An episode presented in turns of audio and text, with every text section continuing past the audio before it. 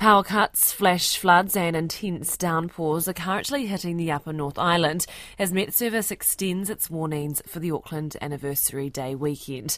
Northland and Auckland are under a heavy rain warning today, and watches are now in place through to Saturday evening for the Bay of Plenty from Whakatane East and the Gisborne area north of Ruatoria, as well as Tongariro National Park and parts of Wairarapa.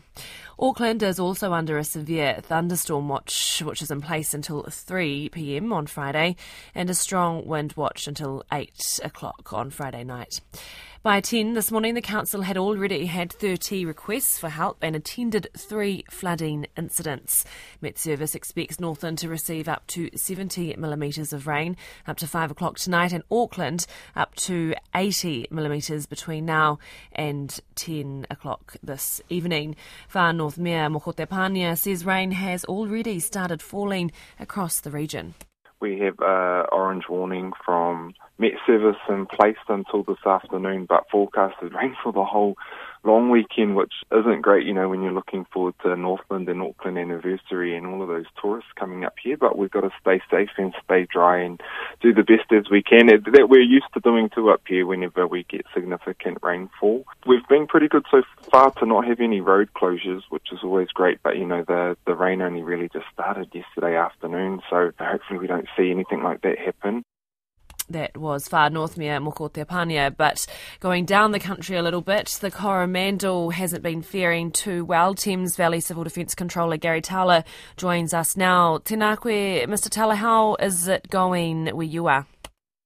Hi, Marnie. Um, yeah, not too good. We've got, uh, they are State Highway 25A, Kopu to Hikuai, um, was closed about 30 minutes ago.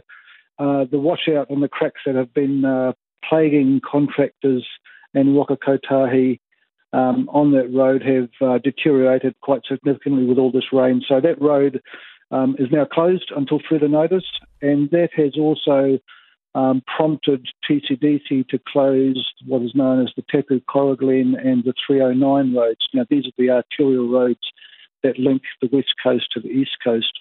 So both of those roads are closed as well. And on top of all of this, with all this rain, uh, which we're now getting to almost a metre so far this year, is that the Thames Coast Road and the road between Coromandel and Whitianga um, are now under traffic management due to um, slips that are starting to come down.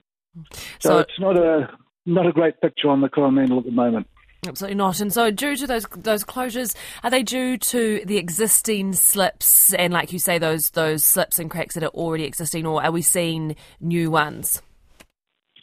So these is this is all the fallout from the last three storms that we've had so far this year, and um, our crews just haven't been able to to get enough work done in between the storms to um, you know to keep everything open the cracks on the um, on State Highway 25A are pretty severe, um, and that's a big, big uh, repair job coming up. And I would suspect the road will be closed for quite some time once they get into that.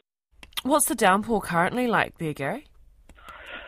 Uh, so we've got 160 mils forecast through now until midday tomorrow.